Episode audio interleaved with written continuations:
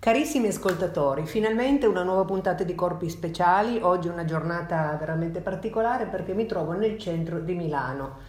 La giornata è piovosa, ma in questo studio ordinato ma in un modo molto personale e particolare, eh, siamo a contatto con un corpo che è astrale, quindi più speciale di così direi che sarà difficile superare il, l'incontro di oggi. Chi c'è qui con me? C'è uno scrittore, un poeta, un counselor, un visionario, un maschio eh, che non nasconde la propria età, eh, che cela un mistero, ma adesso lo scopriremo. Cari ascoltatori, ecco Marco Pesatori. Cara Alessandra, buongiorno. Le domande Hai non... visto che bel mare che c'è a Milano? Tutte le vele sono in barba a Speranza, tutte le vele sono uscite stamattina, tutte in barca a vela. Qui puoi andare in Duomo, tu Sì, dipende. proprio basta una... Sì. cazzare la randa e siamo in Esatto, Duomo. esatto, esatto. In Duomo stamattina c'è una regata. Il mare a Milano, insomma, è fantastico. E che profumo ha questo incenso che ha appena Beh, questo è un incenso giapponese rarissimo che costa un occhio. Costa un occhio. E, E senti che molto, profumo molto, che molto, molto delicato. E già ero ispirata, ma con questo incenso, devo dire la verità, eh, credo che faremo grandi cose oggi. Il Ecco. mistero che mi ha portata qui è, è quello di scoprire come in una persona possano coin- coesistere Sì. così tanti talenti. E Di chi stai parlando? Di Marco Pesatori. Ma io ti parlo. Questi talenti non sono. Quanto mi costa questi? Quanto ti devo di tutti questi complimenti che mi stai facendo? Ma questo ne parliamo off the record appena spegniamo il microfono.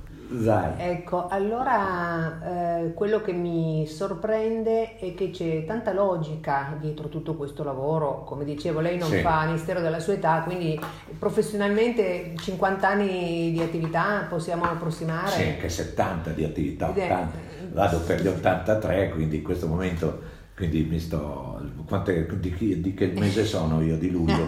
Quindi a luglio mi sembra che compio 83-84 anni. No, no, no, no, ma se, se la persona Rito, che ho davanti, se la persona che ho davanti mi chiede di che mese sono, c'è qualcosa in questo mare che sta andando in tempesta. Ma eh, ecco, il mistero è, eh, faccio fatica a mettere insieme eh, il calcolo, la logica, la misura, l'efficienza con la poesia, la creatività e l'apertura a 360 gradi su qualunque tema. Beh, ma è proprio il problema, è proprio il problema di, questo, di quest'epoca, Mm, di separare la scienza dalla poesia.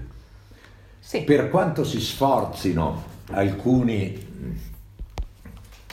pseudoscienziati, divulgatori, pigliamo Sì. Rovelli, Rovelli che pubblica per, per Adelphi, mi sembra, no? Sì. Che la- l'altro giorno, mi sembra ieri o l'altro ieri, eh, ha fatto un intervento contro l'astrologia, ha fatto un po' lo spiritoso come fanno spesso gli scienziati, no? Che, Mhm. Adesso c'è questa mania degli scienziati, di, di divulgatori scientifici, insomma, di cercare di essere più poetici. Da Mm. qualche tempo, da qualche anno, Rovelli proprio ce la mette tutta per cercare di essere. No? È interessante però notare che ogni tanto, proprio l'altro giorno alla 7, Rovelli, l'ottimo Rovelli, ha detto: Io non mi fido di chi ha delle certezze sicure quelle le lascio agli astrologhi.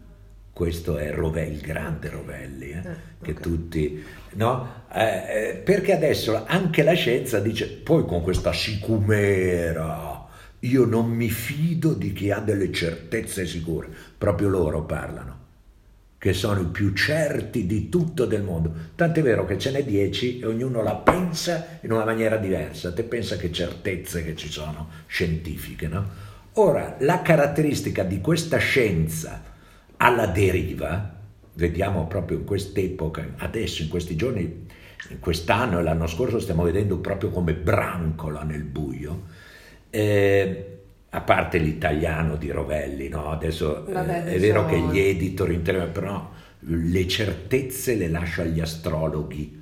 agli astrologhi, le certezze. No? Noi non, non abbiamo nessuna certezza, chi si occupa di astrologia non ha certezze perché l'astrologia è una macchina per triplicare le domande.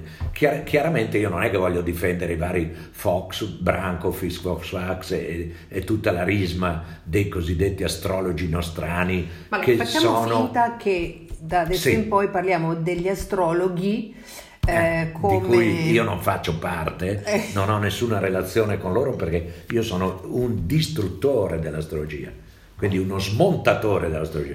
Però mi interessava la tua partenza, mito, rito, che sei venuto al mio sito, e la partenza tua, cioè questo tema della poesia. Il quindi mistero, io il veramente il mistero, la mistero, poesia, sì. la magia, no? E la scienza, e, e quella, e la logica, e il logos, la scientificità. La persona che vedo incarnata la prima volta... nel- No, sto parlando proprio di astrologia, a parte la persona, no? Persona è, è- significa maschera in latino, Ok. no? non, non dare la persona, c'è gli strati, la persona. E io sono Proust, ascendente Raffaella Carrà, quindi quello che, che vedi oggi era Raffaella Carrà. Bene. Poi dentro c'è il Proust che non è molto piacevole, insomma, simpatico. E quindi questa unione di scienza e, e- e di scienza e poesia è proprio il problema della, della scienza attuale. Allora, non è lo stile Rovelli a risolvere questo problema.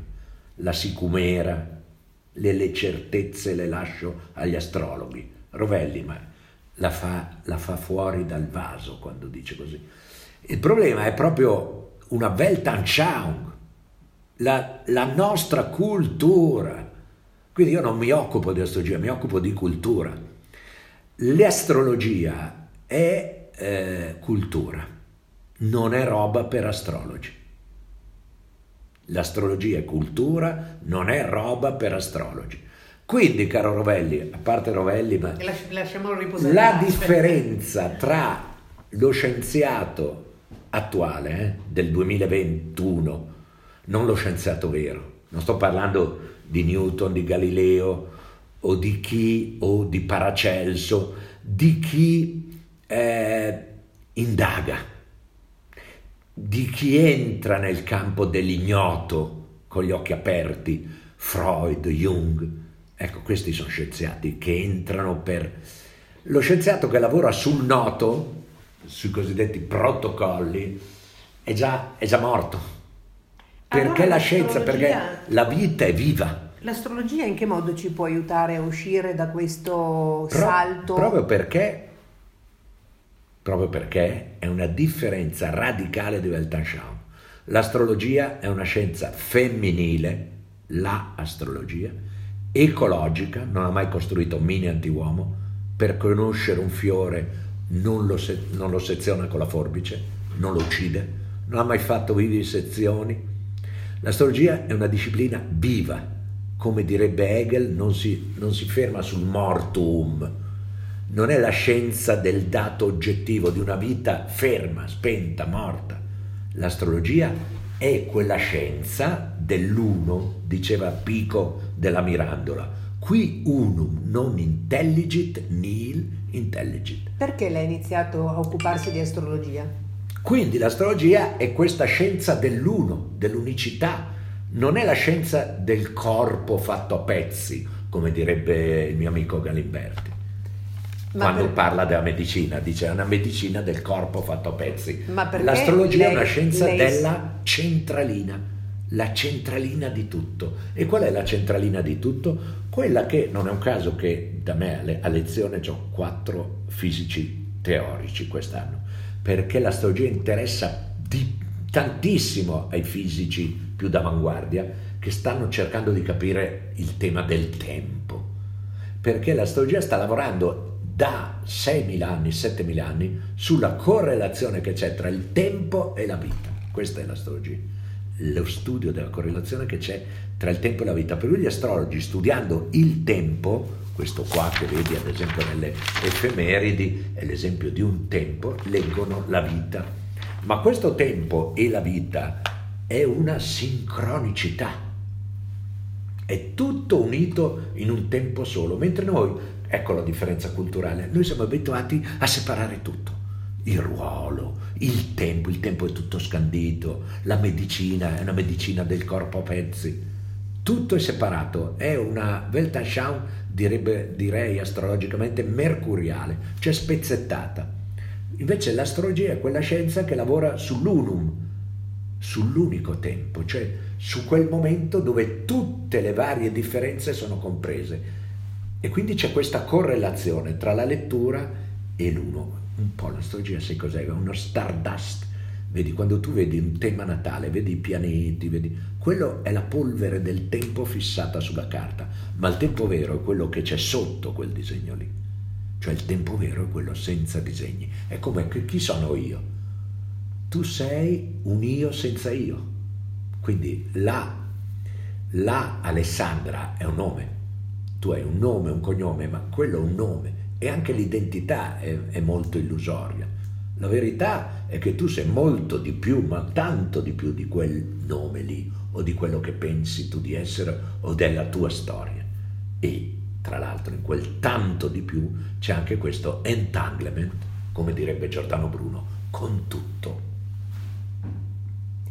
Ma perché entrare in una disciplina così invece di leggere qualche libro e dilettarsi in, ehm, in modo o, intellettualistico? Perché è entrato così a pieno, ne scrive, ne scriverà, la insegna? Qual è per lei, per Marco Pesatori, qual è stato il, l'aggancio che, che, ha travolto così tutto quello che lei già faceva prima, perché scriveva, scriveva poesie, si occupava di arte, ha fondato delle riviste eh, in contatto con i più grandi nomi del, del secolo scorso, diciamo così, eh, di letteratura. Eh ha fatto radio. No, ma lei perché mi dà del lei, Mito, Rito? Ah, perché mi viene bene. Mi ah, bene, sento... diamoci del lei. No, lei mi dia del tu. Perché... No, io le do del lei, se lei mi dà del lei, io le do del lei. Diamoci del voi. E quindi... E quindi siamo qui sì. per capire perché Marco Pesatore, al quale adesso mi cerco di dare del tu, eh, perché insegni? Perché insegni agli altri? Non tutti possono arrivare a questi livelli di comprensione dell'astrologia perché eh, etica, tecnica e cultura fanno parte di una prospettiva di qualcuno che li ha già prima, non le può acquisire attraverso la... la, la, no, la... no l'etica, l'etica l'acquisisci. L'etica la formi. La formi, però la formi devi, devi arrivare all'astrologia già L'etica. con dei, dei, dei, perché insomma, io potrei anche prevedere delle sciagure, condizionare negativamente la vita no, ma di quella non è astrologia. Oh. Quella non è astrologia, quello è terrorismo. E però vorrei, vorrei, dire che ci sono allievi, io, per esempio io parlo io... del mio campo dello yoga, in un anno, forse meno, in un weekend, adesso con remoto senza neanche uscire da casa, si prendono un certificato e dopodomani insegnano. Esatto. Questo vuol dire che si occupano eh, brava, del suo corpo, brava. si occupano della sua mente, si occupano delle sue interiorità e quant'altro. Brava. Come ci certo. difendiamo certo. se noi aspiriamo un ideale più puro, più essenziale? Non è che aspiriamo un ideale più puro, perché ognuno è quello che è, quindi non è che io pretendo di insegnare qualcosa a qualcuno, però se uno ha una domanda, cioè del tipo se tu ti sloghi una caviglia, eh, hai la domanda, dici mi, mi aiuti a attraversare la strada? Allora lì non è che tu la fai tanto lunga, l'aiuti a attraversare la strada. Ma no, Quindi ma dipende più, molto dalla domanda. Perché non, per, non, non, mi riferisco a questo aspetto, mi riferisco al fatto che io vengo da te per dirmi insegnami a diventare un medico. Cioè, eh, lì dipende dalla domanda. Dipende se, che se domanda hai. Formatore, ecco, questo Se uno vuole studiare astrologia, ad esempio, okay, la prima cosa che mi deve dire è perché, okay. cosa ti interessa se lei mi risponde, se la persona mi risponde, mi interessa l'astrologia per studiare come sono fatti meglio i miei amanti, io la considero una risposta lecita, chiara, ben definita e avrà la risposta se io voglia di darle la do, perché in quel senso lì sì, l'astrologia può essere utile per capire meglio gli altri. Se un altro mi dice che vuole studiare astrologia per capire meglio se stesso, anche quella è una risposta lecita, però poi ci sarà un percorso un po' diverso. Se c'è qualcun altro che mi dice io voglio studiare astrologia perché voglio farne una professione, allora lì c'è un vero, come direbbe Oscar Wilde, un vero mazzo che si deve fare, proprio perché quel senso etico che dovrebbe costri- costituire tutti gli umani comporta il fatto che l'etica è un senso di responsabilità anche sociale che noi abbiamo. Quindi tecnica, perché chi fa astrologia deve avere una salda base tecnica. Eh, noi ci siamo conosciuti in un contesto in cui ci sono, ad esempio, diversi miei allievi che ascoltano quello che dicono. Ecco, loro sono bravissimi sul piano tecnico, anche quelli al secondo anno sono molto molto molto avanti, tanto vero che il libro che vedi qua, che è La Venere Plutonica, minima astrologica, sì, appena uscito, quanti libri hai è fatto una, una decina, una la Venere Plutonica io in realtà sono romanziere, perché faccio romanzi, quello di Feltrinelli è stato recensito da tutti molto molto bene. E adesso sto, sto, sta uscendo un altro romanzo che si intitola Castel Durante. Ma, Già scritto? Eh? Già scritto? Mi mancano una sessantina di pagine ah. e vado in ritiro adesso a finirlo. La Venere Plutonica, che è un libro bellissimo di astrologia, è fatto tutto dai miei allievi e sono fantastici, sono bravissimi. Se tu leggi i titoli, no? Eh, Diabolus in musica, la voce della Venere plutonica, oppure eh, la Venere plutonica nel fumetto, oppure Venere plutoniche, il corpo desiderante il mito delle origini. Cioè questo libro sulla Venere plutonica è tutta un, un'indagine su cosa significa Venere plutonica. Questa è astrologia tecnica, quindi gli allievi devono essere bravissimi tecnicamente. L'astrologia non è una roba, c'è, c'è gente, che, gente che insegna astrologia che se la tira molto, che la tira per 5 anni, per 6 anni. Qui alla quarta, quinta lezione, sesta lezione del primo anno già gli faccio interpretare i temi. Un primo anno Quindi, di quanti di formazione? Un anno, primo anno, chi parte da zero, già al sesto seminario di compito già il tema dell'Alessandra, interpretalo. Quindi la tecnica è fondamentale, quindi insegnare bene la tecnica è fondamentale. Due, etica, perché l'etica è la consapevolezza di sé sociale, ma consapevolezza di sé. Quindi si presuppone che l'astrologo abbia una consapevolezza di sé, un minimo, una consapevolezza psicanalitica, che vuol dire aver lavorato sul proprio io, una consapevolezza junghiana, cioè del sé, una consapevolezza direi anche un pochino orientalistica e buddista, che non è una religione il buddismo, ma è una, una, una, conoscenza di sé anche su un piano, diciamo così, orientale, o yoga, ad esempio, o eh, ad esempio Patanjali, eh, lo Yoga Sutra di Patanjali, eh, c'è già tutto dentro. Ecco, quindi un'etica che è realizzazione di sé, questo è il cammino dell'astrologia, la realizzazione di sé. B, la realizzazione di sé è immediatamente etica, cioè attenzione all'altro. Quindi etica, tecnica e cultura, perché non puoi usare lo strumento astrologico se non hai in mano altri strumenti, ad esempio lo strumento dell'arte, dell'arte. ecco perché minima astrologica ad esempio è sempre legata a un discorso artistico, no? quindi l'arte è fondamentale, la filosofia, la psicanalisi, in particolare le scienze insomma, umane dell'uomo, eh, psicanalisi, filosofia, arte, letteratura, questo per me è fondamentale. Ecco. Quindi, perché l'astrologia è cultura, non è roba per gli astrologi. Quindi il dialogo dell'astrologia con le altre forme culturali è fondamentale. Questa è, la, è diciamo così, la mia idea. Senti, posso chiederti di parlarmi un po' di sono, Zensei? Sono presuntuoso? No, sei molto... Sì, sono presuntuoso perché, perché sono ambizioso, cioè ambisco a qualcosa di alto, non ambisco a, eh, eh, a un lavoro, a sbarcare il lunario, a essere schiavo di un sistema che ci annulla.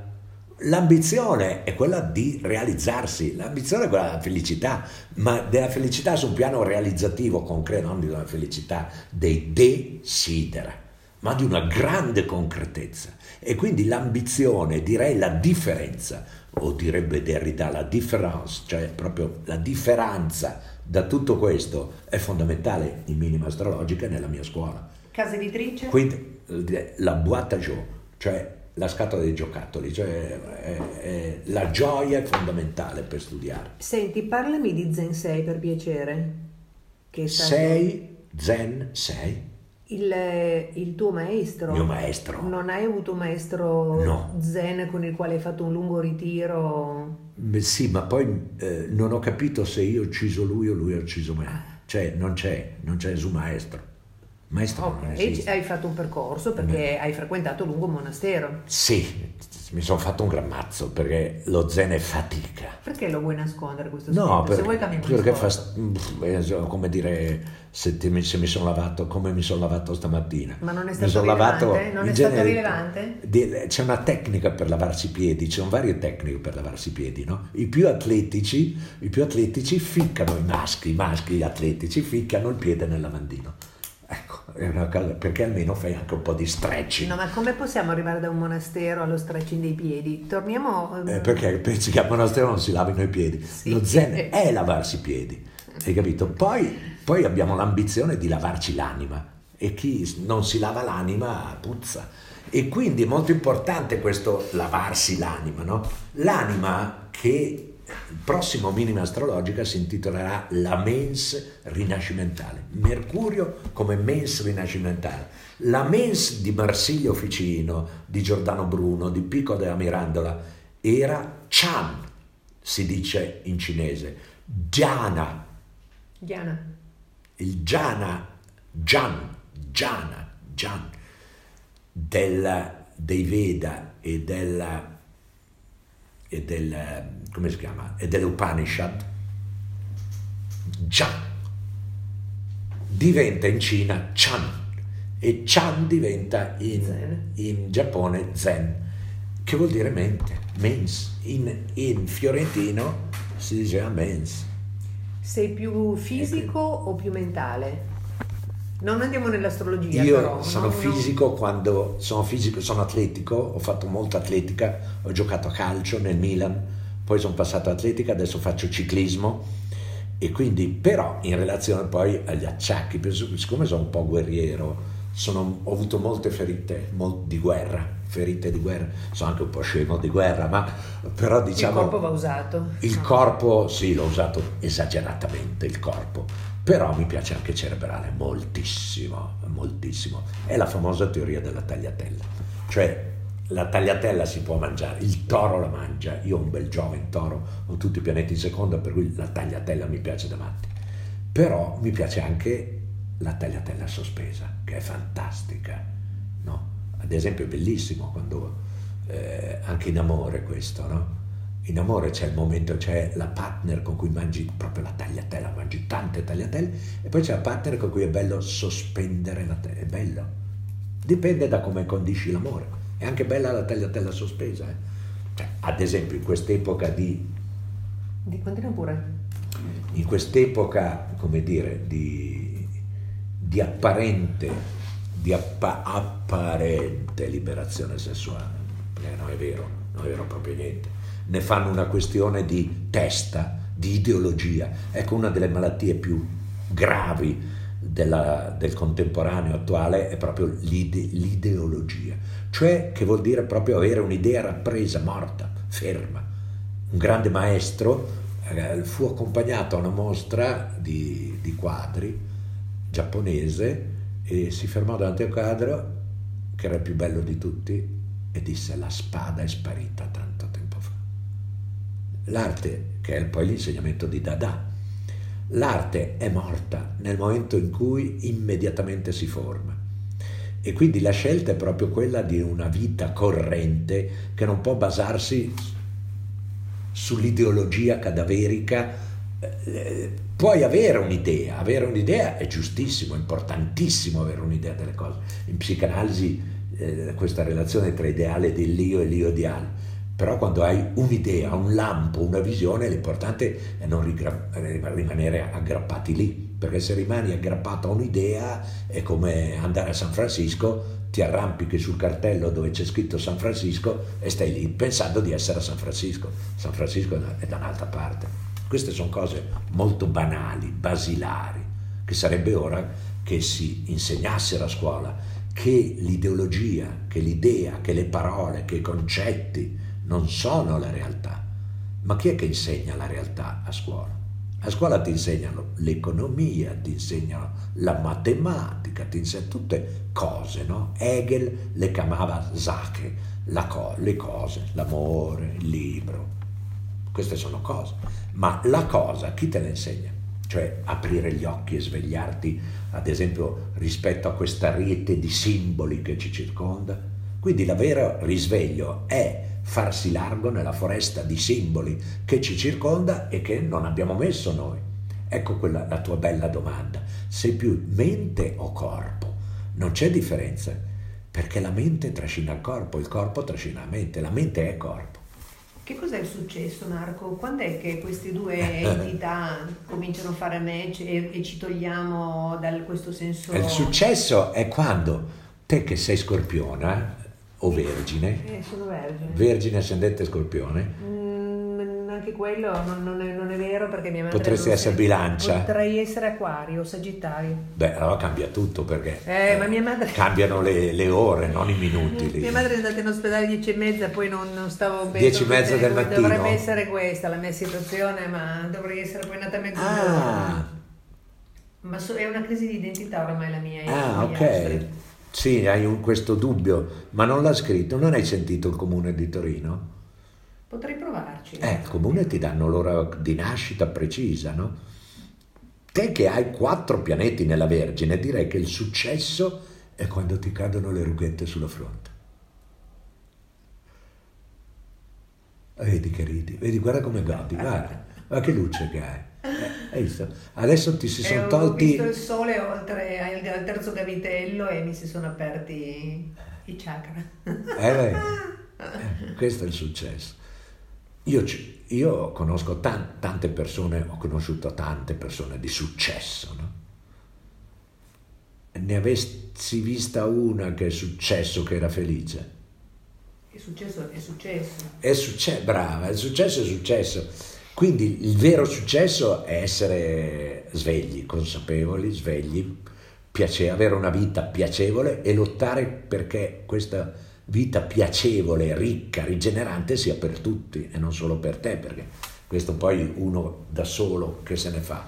Però ecco una lotta quindi dura a cui mh, siamo poco educati anche politicamente, non c'è una forza politica che eh, trasmette questa energia d'amore, insomma, reale, no? Tutti lì a difendere le conventicole, insomma, fa molto...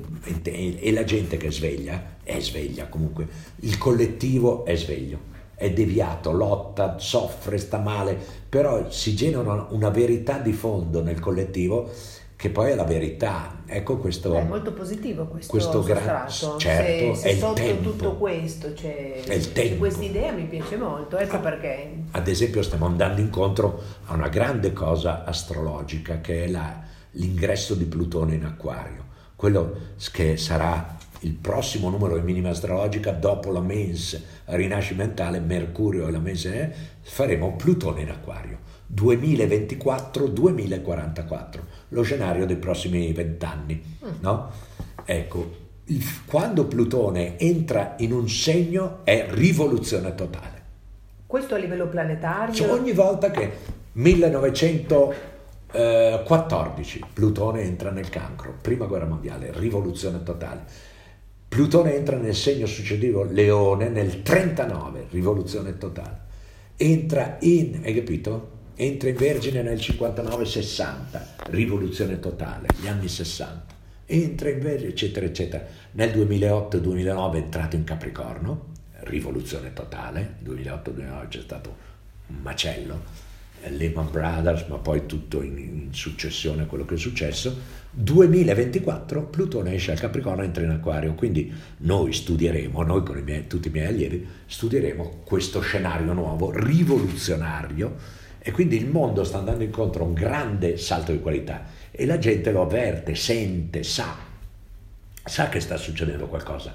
solo che qualcuno resiste sulle proprie posizioni, ha delle idee sbagliate su di sé, Beh, sul anche mondo. la paura, eh? La paura, un contesto così. idee sbagliate su di sé cosa vuol dire? È abbarbicata magari, eh, non so, a, a- a- a fa- a- contesti domestici negativi, abbarbicata alla costrizione di lavori pesanti, abbarbicata al fatto che non si è mai coltivata, non è mai studiato eh, niente relativo proprio a, a chi è.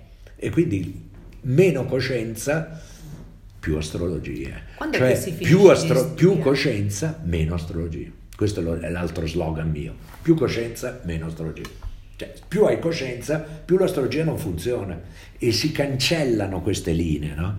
La Vergine non è più Vergine, diventa dei pesci. Ad esempio, ho fatto un Repubblica che uscirà l'8 maggio intitolato Altro. Cioè, i segni sono il segno opposto, il tuo altro. E quindi c'è in te qualcosa dei pesci. Tu sei pesci e ogni sentenza inizia. Sembrate quasi del segno opposto. Vergine, sembri quasi del segno opposto. Per quanto ti sforzi ti distrai completamente, sempre, continuamente. L'emozione ti riempie il cuore, con ondate che sembri un oceano, un mare, un abisso, e la tua parte razionale va per aria. Non come- sta leggendo, eh, questo per chi ci sta ascoltando. Questo è il flusso. Lo sto improvvisando. Quindi la Vergine è magia. Cos'è la Vergine? Segno di Hegel, scientifico, che controlla, che studia. È magica. Borges? Anche brava. Vedi Borges? Eh no, ho letto astrologia per intellettuali. Vedi che, vedi che Borges Mi era- sono preparata. Borges è, è- è pescino no? in questa sua visione assolutamente Goethe anche magica. forse? Ricordo bene. Certo, certo, brava, brava. Un sacco poi di adorno, Adorno. Questo senso della critica ma pieno di una Minima nostalgia. morale. È, è Sì, Adorno che ti certo. ha... ah. Eh sì, perché il libro dell'etica, no? Hai capito? E quindi più coscienza, meno astrologia. Più lavoriamo di coscienza, meno l'astrologia serve. Quando E- si finisce di studiare c'è un momento in cui uno ha riempito Sì, il te, contenitore. per te Alessandra sì, perché te da vergine hai il compito di non fare più i compiti. Cioè te quando, non- quando te smetti di studiare vuol dire che stai studiando. Quindi te quando met- smetti di studiare smetti di fare compiti e eh, quindi adotti ininterrottamente il tempo come giornata non faccio un tubo. La giornata in cui non fai un tubo, l'unica fatica che devi fare è abbassare e abbassare la- la- le rughette sulla fronte, è l'unica cosa che fai. Ecco, lì stai studiando, quello è lo studio. Quindi lo stu- quello studio lì, cioè lo studio come godimento, piacere, passione, esplorazione, dolcezza, magia, poesia, benessere, amore, quello è lo, stu- quello è lo studio. Ho intravisto Franco Battiato.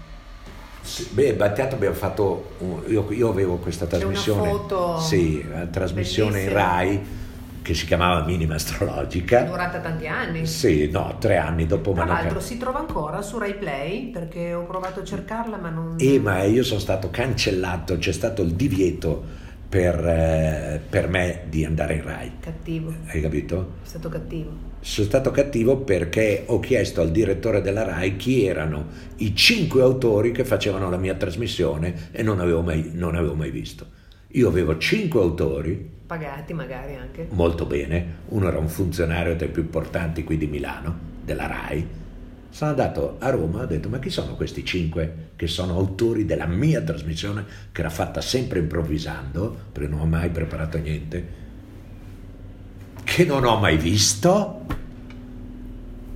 Il giorno dopo il funzionario qui di Milano, che posso fare nome e cognome, ha fatto in modo che si chiudesse la trasmissione, che andava molto bene perché la RAI ti manda tutti i resoconti De- degli ascolti. degli ascolti e quindi era una trasmissione travolgente perché facevamo cultura Certo. divertendo, cioè coltivavamo qualcosa di vivo, di mentale, di Poi c'era orto. musica, avevi ospiti, ma... Sempre c'era un ospite. E Battiato è stato un ospite? Ospite Battiato, Giorello, scrittori, Aldo Nove, musicisti, dal cinema, Aldo Giovanni e Giacomo, a, eh, a grandi anche Paolo Rossi, una bellissima puntata col calciatore, Paolo Rossi con Meneghi, quindi sportivi, però anche molti, tanti scrittori e filosofi, Daverio, Filippo Daverio, Sgarbi, insomma chi c'era veniva sempre, c'era sempre un ospite.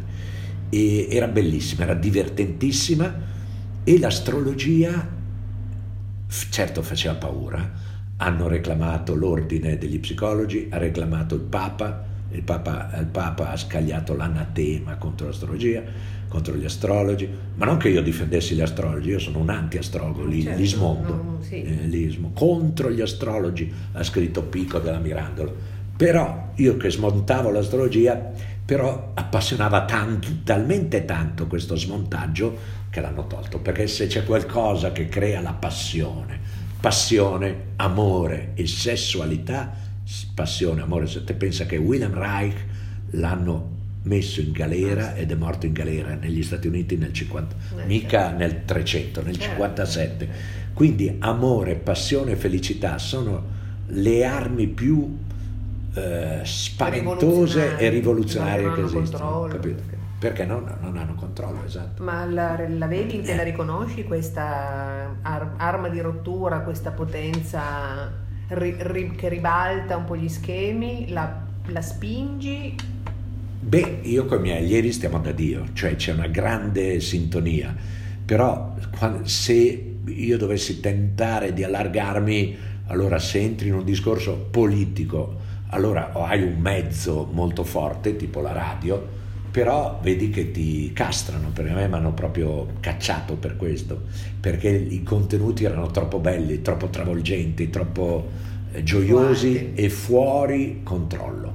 E ecco. quindi sei andato poi a Radio Popolare, giusto? Beh, ma Radio Popolare è stato più un gioco, uno scherzo, lì proprio lì improvvisavo. Vabbè, cioè facevo però... il disco volante, ero nel disco volante perché poi c'è tutto, una, un, tutto un discorso sugli extraterrestri molto interessante, molto interessante e quindi c'era questo discorso che ogni tanto portava un extraterrestre in radio, ne ho portati un paio, la più famosa è stata Tanzalo Mochka, che eh, Tanzalo Mochka è stata una grande extraterrestre che ha parlato in radio, la prima extraterrestre che ha parlato in radio, e, però anche lì a Radio Popolare a un certo punto se la sono fatta un po' sotto, cioè eh, con, ah, tieni conto che io pagavo eh, la quota Radio Popolare di abbonamento sostenitore, eh? però a un certo punto io vabbè non è che ci spendevo tanta energia perché poi in queste cose se le fai professionalmente devi fare molto bene, c'erano delle volte che mh, non puoi essere,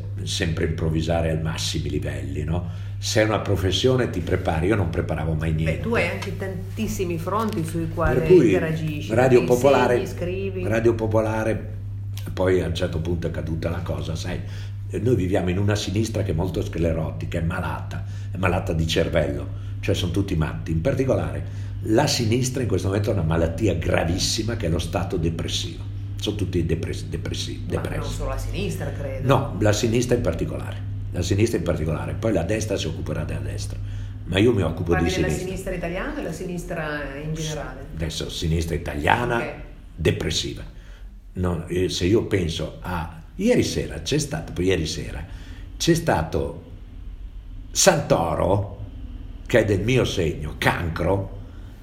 Oh, finalmente uno che l'ho messo nel mio Facebook. Finalmente uno che ha detto tre cose belle tra queste cose belle ha detto anche basta con speranza, cioè questa visione che il ministro della salute abbia questo tono depressivo, silenzioso, non parla alla gente, è proprio eh sì, il, il, il prototipo di come non si fa il ministro della salute. Questa è speranza. Ma anche poi il tema, mh, mm, insomma, ha toccato vari temi.